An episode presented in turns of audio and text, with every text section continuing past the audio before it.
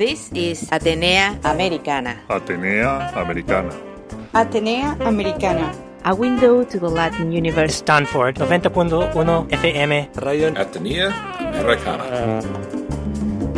This is Atenea Americana. Bilingual House of Culture on the air and online. Radio Atenea Americana. Su casa de la cultura en la radio y online. Para la radio 90.1 KCSU Stanford. I am Isabel Jubes. Isabel Jubés. Bienvenidos. Atenea Americana. Welcome. Bienvenidos. From Stanford to the world.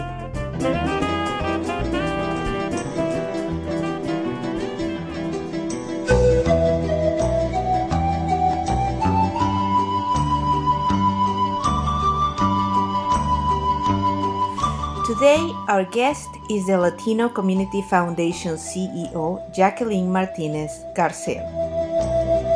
The Latino Community Foundation have been growing exponentially in the last years, helping the community and inspiring many to be part of their effort.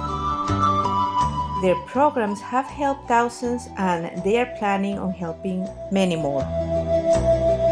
One of their programs is the Latino Giving Circle. There, regular members of the society get together to join forces with others for the common good, spreading wealth and education in worthy causes and unifying the community. A few years ago, I interviewed the Latino Community Foundation when they were just launching the first Latino Giving Circle. Right now, they have successfully established 14 Giving Circles and have started many others.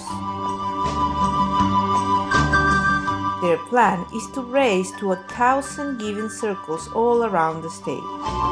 Stay with us to learn more about their history, their current initiatives, and their future plans. And remember that this and all our shows are at stanfordhispanicbroadcasting.org and that there you can find all the information, more links, photos of everybody we have talked with in the last programs, and a little bit more about what Stanford Hispanic Broadcasting and our shows are. Also, you may listen to this and all the shows in any of your favorite podcasting platforms, and this is also a podcasting show.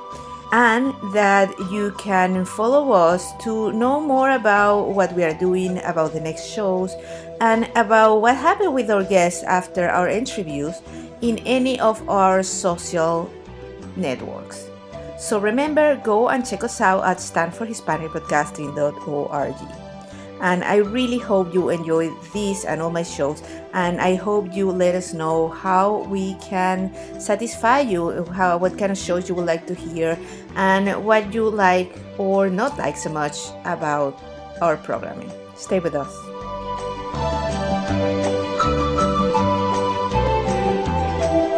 Well, and here we are in Atenea Americana, and today we have uh, for guests the Latino Community Foundation and their CEO. Hello, nice. nice Hello, for you. Isabel. Thank you for coming here. Happy to be here today. Very excited to be here. Yes.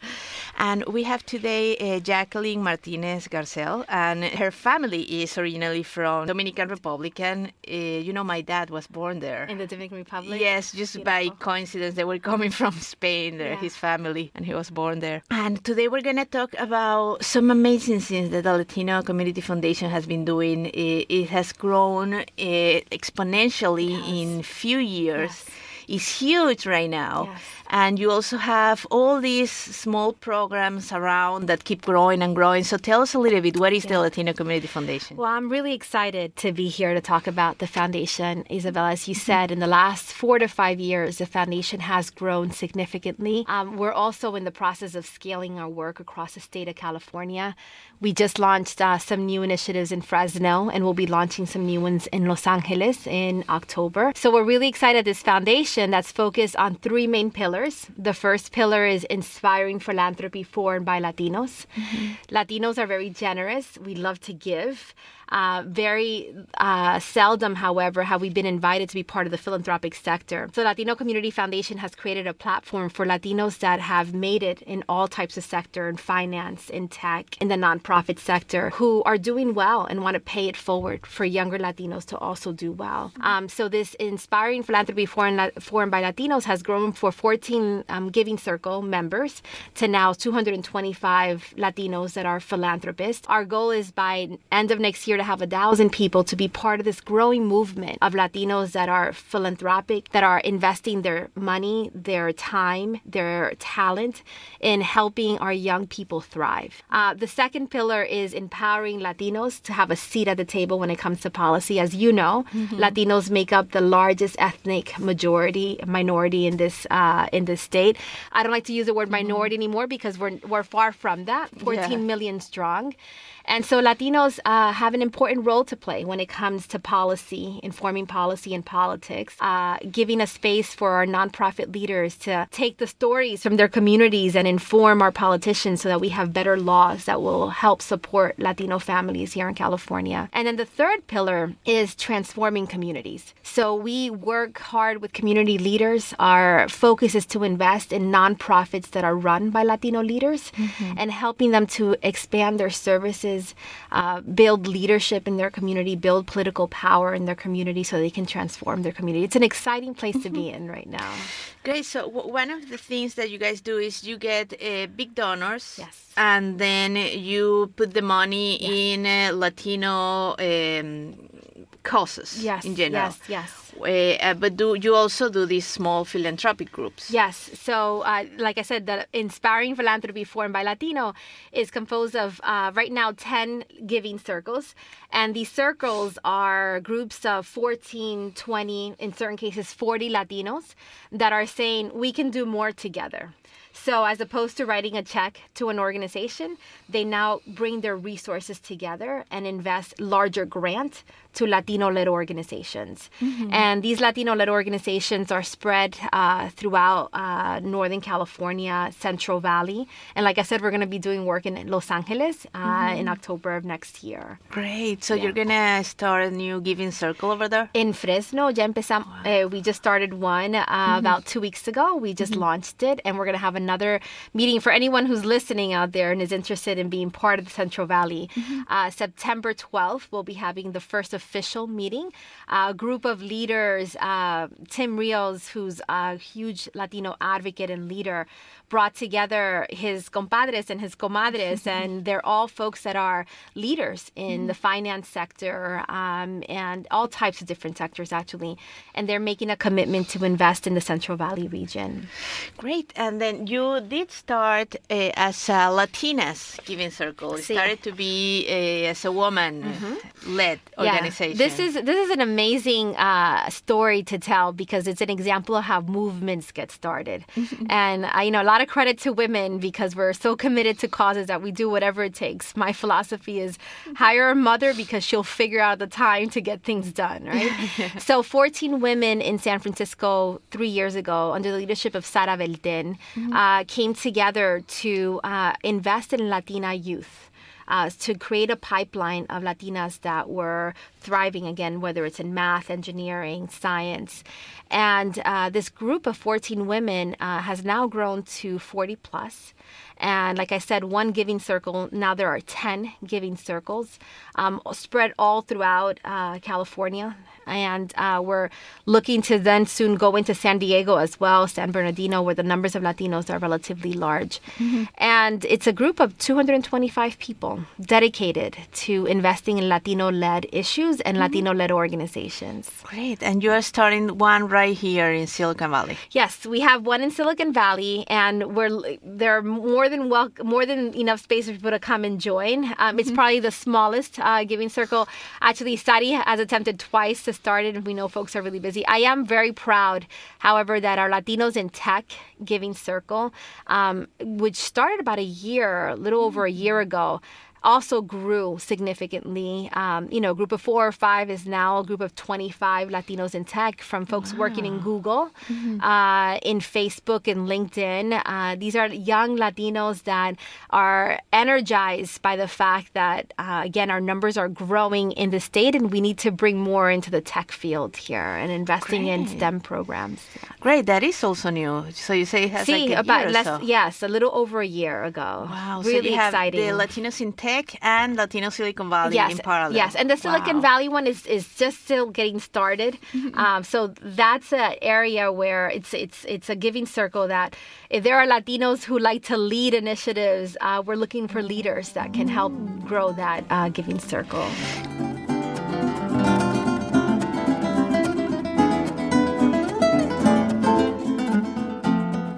Remember that today we're talking with the Latino Community Foundation CEO, Jacqueline Martinez Garcel, about their foundation, about their plans, past and futures, and also about the Latino Giving Circles. Stay with us here in Atenea Americana.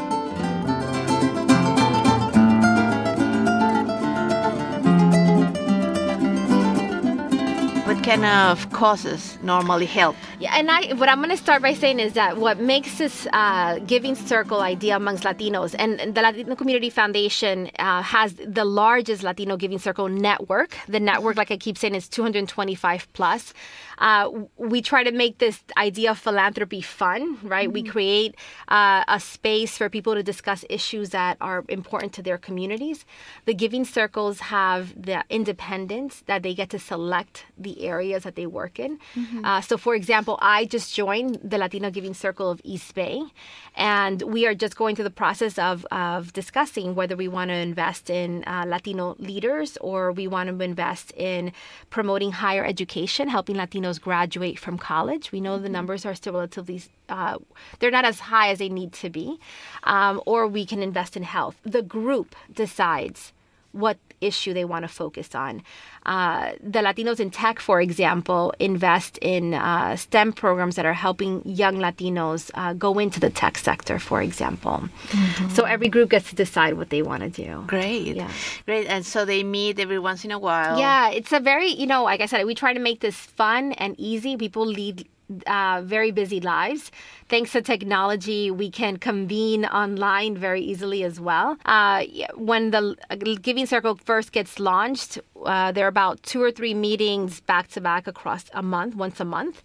Uh, to discuss what issue, again, the Giving Circle wants to focus on. Once the issue gets selected, uh, you meet on a quarterly basis. The Latino Community Foundation staff uh, will bring experts on a given topic. For example, if the area that you're interested in investing in is um, improving high school graduation rates, well, we'll bring organizations that are run by Latinos or have 51% of their board that are Latinos. We bring uh, these experts to talk about the issue so that um, people can understand uh, what's the impact that it's having on Latinos and how can we change it. We always focus on how can it be changed. And the group then decides uh, their top three organizations and then they vote together as a group. And um, so a lot of times, giving circles decide to fund more than one organization because they're so impressed with the work that's happening. And the foundation serves as the uh, the organization that actually gives the grants away, manages impact, reports back to the donors, and organizes site visits. A group of giving circles just went to uh, the court in San Francisco with Centro Legal de la Raza, for example, to learn about the work that these lawyers are doing on behalf of families here in San Francisco. Great. And other than the Latina Giving Circles, uh, what other um causes you guys support? Yeah, so like I mentioned, uh, the second pillar is empowering Latinos to be part of policy making. Uh, so one of the things that we invite organizations to be a part of is to join us in Sacramento to do advocacy work. We just launched a campaign, Yo voy a votar y tú. And we're looking for volunteers that are anxious to get Latinos registered to vote. As I said earlier, I'm very proud that Latinos make up a growing majority in the state of California. Uh, however, we need to show up at the polls. Right now, 17% of registered Latinos are are are um, elect are showing up at the polls, and we need to change that. It's, there's an urgency, especially with this election, for Latinos to rise up and to register to vote. So we have this initiative, and we're going to be partnering with Latin Life to register Latinos at the Marc Anthony concert, Marco Antonio Solis concert, Gloria Trevi, actually right here in San Jose, not too far from here. And so, if there are Latinos that are interested um, in ensuring that our community votes, they can be part of this initiative. But we do care about Latinos having a seat at the table with uh, policymakers and decision makers. We think that uh, given our, our growing numbers, it's important for us to allow politicians to have a dialogue with our community and understand the issues that our community cares about. What about education? I know you guys also invest some of the money in education directly and, and uh, reaching people. Yeah, I mean, one of the issues that we will hopefully do even more work around is around college graduation rates. Uh, again, the numbers can be a lot better. The the good news is that Latinos in the last uh, 30 years have tripled in number of people enrolled in colleges. So we know that young people have a desire to get into school and get their four-year degrees. There's been some issues though, systemic problems, policy issues that make it really difficult for Latinos to graduate in four-year period. So we are looking for initiatives that we can invest in that will both support the family and the student and inform policies on what will make it easier for Latinos to complete their four year degrees mm-hmm. because the desire and the will is there. So now we have to make sure that we turn over these numbers. And the reason it's so important is the economy of California depends on the successful graduation rates of Latinos. Our tax base is going to be based on the majority Latinos here. So the more we can uh, prepare our young people to have four year degrees and graduate level degrees to go into high demand, high salary jobs like in tech or healthcare, the better the state will be, the stronger the state will be. So we invest in programs like Educados, for example they actually work with younger families and younger children to ensure that families are uh, are have the uh, tools and the resources and the knowledge to be able to navigate the school system, for example, uh, to feel empowered, to uh, inform the school board, to run for school board positions, for example, so that they are more well connected with the school system. Great. And uh, those programs, uh, you invest on other organizations or you run some programs? So we, for the most part, uh, invest through our giving circles. We make grants and we also raise money through our gala. We're so proud that in our last gala in April, 600 plus Latinos showed up and they've given funding to our foundation. Um, and so we use that funding to invest in these organizations.